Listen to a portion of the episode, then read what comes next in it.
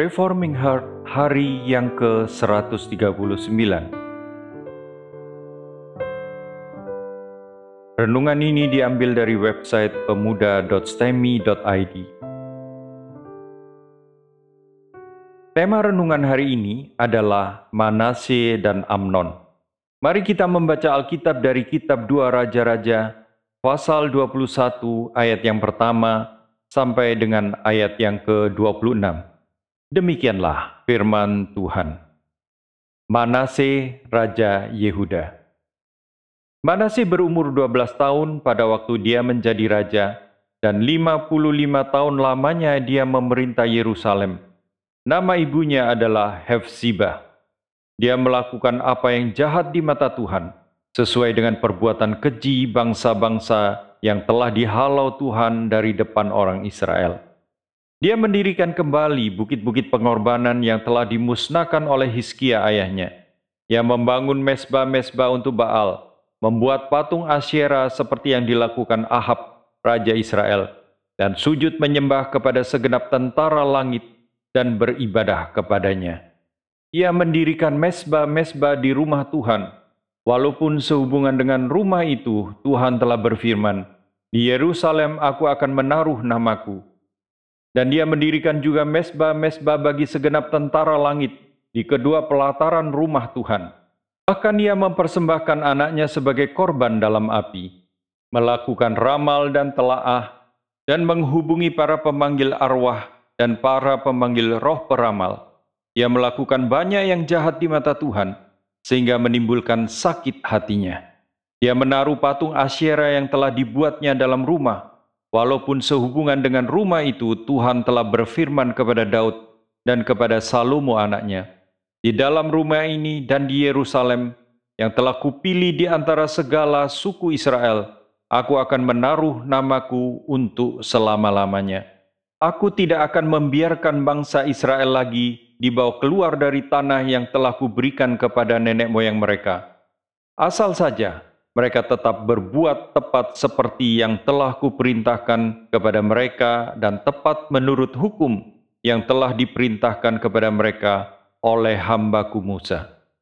Tetapi mereka tidak mau mendengarkan, dan Manasye menyesatkan mereka, sehingga mereka melakukan yang jahat lebih daripada bangsa-bangsa yang telah dipunahkan Tuhan dari hadapan orang Israel. Kemudian berfirmanlah Tuhan dengan perantaraan para hambanya, yakni para nabi. Oleh karena Manasye Raja Yehuda telah melakukan kekejian-kekejian ini, berbuat jahat lebih daripada segala yang telah dilakukan oleh orang Amori yang telah mendahului dia, dan dengan berhala-berhalanya yang telah mengakibatkan orang Yehuda berdosa pula. Sebab itu berfirmanlah Tuhan Allah Israel, Sesungguhnya aku akan mendatangkan malapetaka atas Yerusalem dan Yehuda, sehingga setiap orang yang mendengarkannya akan bising kedua telinganya. Dan aku akan merentangkan atas Yerusalem tali pengukur sama seperti atas Samaria, dan tali unting-unting sama seperti atas keluarga Ahab. Dan aku akan menghapuskan Yerusalem seperti orang menghapus pinggan, yakni habis dihapus dibalikkan pula menungging. Aku akan membuangkan sisa milik pusakaku dan akan menyerahkan mereka ke dalam tangan musuh-musuh mereka, sehingga mereka menjadi jarahan dan menjadi rampasan bagi semua musuh mereka. Oleh karena mereka telah melakukan apa yang jahat di mataku, dan dengan demikian mereka menimbulkan sakit hatiku, mulai dari hari nenek moyang mereka keluar dari Mesir sampai hari ini.' Lagi pula, Manase mencurahkan darah orang yang tidak bersalah sedemikian banyak, sehingga dipenuhinya Yerusalem dari ujung ke ujung, belum termasuk dosa-dosanya yang mengakibatkan orang Yehuda berdosa pula dengan berbuat apa yang jahat di mata Tuhan. Selebihnya dari riwayat Manase, segala yang dilakukannya dan dosa-dosa yang telah diperbuatnya, Bukankah semua itu tertulis dalam kitab sejarah Raja-Raja Yehuda? Kemudian Manase mendapat perhentian bersama-sama dengan nenek moyangnya, dan ia dikuburkan di taman istananya, di taman Usa. Maka Amon anaknya menjadi raja menggantikan dia. Amon Raja Yehuda Amon berumur 22 tahun pada waktu ia menjadi raja, dan dua tahun lamanya ia memerintah di Yerusalem. Nama ibunya adalah Mesulemet binti Harus dari Yotba. Ia melakukan apa yang jahat di mata Tuhan, seperti yang telah dilakukan Manasye ayahnya. Ia hidup sama seperti ayahnya dahulu, sambil beribadah kepada berhala-berhala yang disembah oleh ayahnya dan sujud menyembah kepada mereka. Ia meninggalkan Tuhan, Allah nenek moyangnya, dan tidak hidup menurut kehendak Tuhan. Pegawai-pegawai Amon mengadakan persepakatan melawan dia dan membunuh raja di istananya.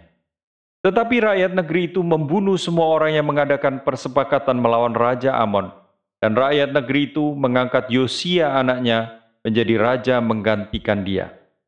Selebihnya, dari riwayat Amon apa yang dilakukannya Bukankah semua itu tertulis di dalam kitab sejarah raja-raja Yehuda? Kemudian ia dikuburkan dalam kuburan di Taman Usa, maka Yosia anaknya menjadi raja menggantikan dia.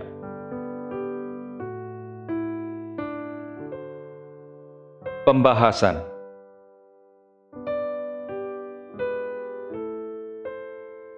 Bacaan hari ini membahas tentang dua raja yang sangat jahat di Yehuda. Yang terutama adalah Manase. Dialah alasan kesabaran Tuhan habis, sehingga Tuhan membuang Yehuda. Dia menyembah Baal dan Asyerah, bahkan mendirikan mesbah bagi berhala di bait suci Tuhan. Dia juga memanggil roh dan menanyakan masa depan kepada para peramal. Di dalam ayat 11, Tuhan bahkan menyatakan, bahwa Manase bertindak lebih jahat dari orang-orang Kanaan yang Tuhan telah singkirkan. Kejahatan dia tidak sampai di situ. Ayat 16 mengatakan bahwa Manase melakukan kejahatan dengan membunuh banyak sekali orang yang tidak bersalah. Tuhan sangat membenci kekerasan. Jangan lupa bahwa alasan Tuhan memberikan air bah pada zaman Nuh adalah karena penduduk bumi telah penuh dengan kekerasan di dalam kejadian 6 ayat yang kelima. Inilah keadaan yang membuat Tuhan menubuatkan tentang kehancuran Yehuda kepada Hizkia di dalam pembahasan kita kemarin. Anak Hizkia ternyata adalah penyembah berhala yang lebih rusak dari Raja Ahab di Israel, lebih dari dosa-dosa Raja Israel. Manase melakukan segala penyembahan berhala dengan menghina kepada Tuhan karena mendirikan patung berhala dan mesbah untuk berhala di bait Allah. Inilah raja yang membuat Tuhan tidak lagi menunda pemusnahan bagi Yehuda.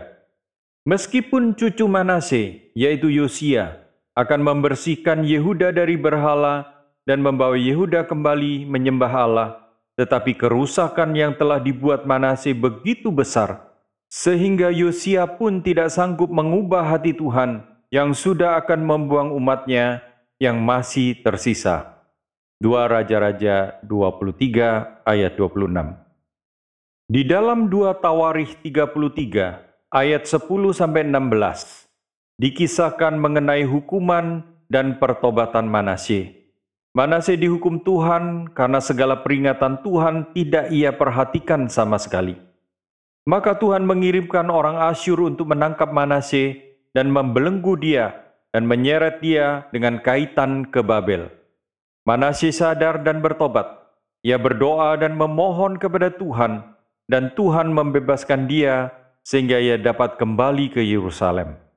Setelah itu, dia menyembah Tuhan Allah Israel dan membuang semua berhala yang pernah ia dirikan. Dia bahkan memberikan perintah kepada seluruh Yehuda untuk beribadah hanya kepada Tuhan. Perbuatan yang demikian drastis dan mengharukan ini ternyata tidak mengubah hati Tuhan untuk membuang Yehuda. Mengapa Tuhan tidak mengubah rencana pembuangannya?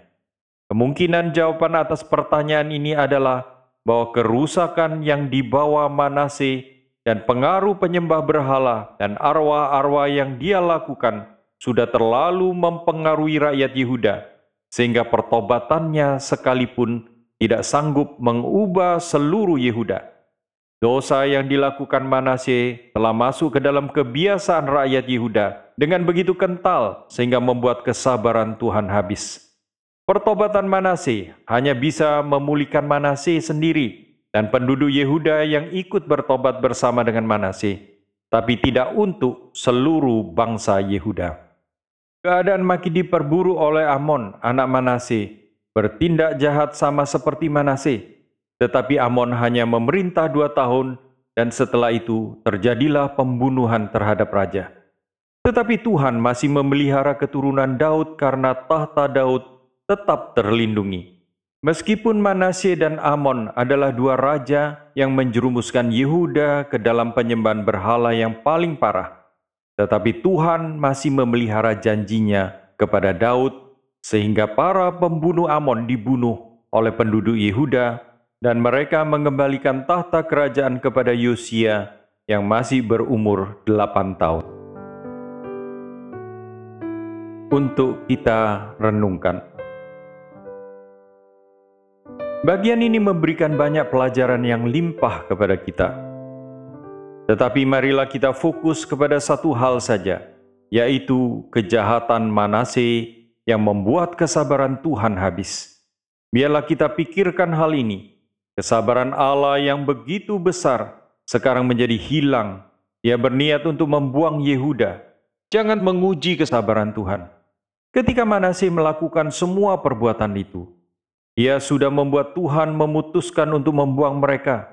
Pertobatannya dan cucunya yaitu Yosia tidak bisa mengubah apa yang Tuhan telah tetapkan. Inilah contoh yang sangat akurat tentang dosa. Akibat sosial dari dosa dan konsekuensi yang harus ada walaupun pertobatan yang sejati telah terjadi.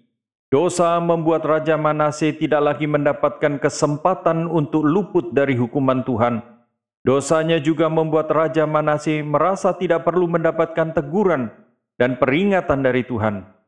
Akibat dari dosa Manase bukan saja pada dirinya. Akibat dosa Manase adalah seluruh Yehuda bertindak rusak sama seperti dia. Penyembahan berhala begitu besar pengaruhnya hingga sekarang, sehingga sekali mempengaruhi umat Tuhan akan sangat sulit untuk meninggalkan atau melawan pengaruhnya atas kehidupan bangsa Yehuda. Inilah pengaruh rusak dari Manasye yang menyebabkan Tuhan tidak lagi berbalik dari rencana membuang Yehuda. Kemudian hal yang berikut adalah konsekuensi dari dosa Manase.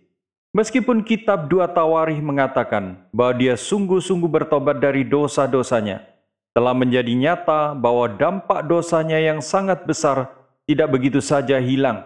Pertobatan sejati memang menghasilkan konsekuensi kekal dari dosa-dosa kita. Tetapi pertobatan tidak membuat konsekuensi sementara menjadi hilang. Manase telah menjadi penyebab segala kerusakan yang telah diperbuat oleh orang-orang Yehuda. Dan meskipun di dalam dua Tawarikh 33, Manase berusaha membalikkan arah hati penduduk Yehuda dari berhala kembali kepada Tuhan. Ternyata setelah itu, Yehuda tetap jatuh kembali kepada penyembahan berhala di bawah pemerintahan Amon anak Manasih. Biarlah kita mengingat ini setiap kali godaan untuk jatuh dalam dosa muncul. Biarlah kita peka terhadap apa yang Tuhan benci dan mengingat bahwa kerusakan akibat dosa merupakan suatu yang berdampak lebih besar daripada apa yang kita kirakan. Dosa selalu mempunyai sisi merusak siapa pun yang berbuat, tetapi juga sisi merusak lingkungan sekitar. Keberdosaan kita akan membuat kita semakin rusak, tidak peka, dan akhirnya memberikan pengaruh kepada lingkungan sekitar kita. Jika kita sedang jatuh ke dalam dosa, kita sering kali tidak sadar bahwa tindakan kita akan memberikan konsekuensi kepada diri kita sendiri maupun kepada orang-orang yang di sekitar kita. Tetapi hal yang harus kita ingat baik-baik dari bagian ini adalah bahwa pertobatan tidak menghapus konsekuensi dosa kita dengan total. Apakah pertobatan yang sejati tidak sanggup membuat kita selamat? Tentu bukan itu maksudnya. Pertobatan sejati pasti adalah pertobatan yang diterima Tuhan, pertobatan yang membuat status kita berpindah dari dalam maut kepada hidup. Tetapi ini tidak berarti setiap konsekuensi yang terjadi akibat dosa kita bisa tiba-tiba hilang. Orang-orang sekitar kita yang telah kita rusak dengan keberdosaan kita akan terus dirugikan dengan kerusakan yang telah terjadi. Diri kita pun harus membayar harga dari kerusakan yang diakibatkan oleh keberdosaan kita. Mari kita mempunyai kepekaan tentang hal-hal seperti ini sebelum kita dengan sembarangan menjalani hidup dan terjerumus di dalam dosa. Pertanyaan dan renungan. Yang pertama, apakah yang kita lakukan di dalam hidup yang merupakan suatu yang akan memberikan pengaruh baik atau merusak. Ingatlah bahwa dosa selalu merusak. Dosa tidak pernah membuat manusia menjadi lebih baik. Yang kedua, bagaimanakah kehidupan kita sebelum mengenal Tuhan? Apakah sudah banyak perubahan yang terjadi sebelum menerima Tuhan dengan sesudahnya? Adakah hal-hal yang buruk yang tetap terus-menerus kita kerjakan meskipun telah kembali kepada Tuhan.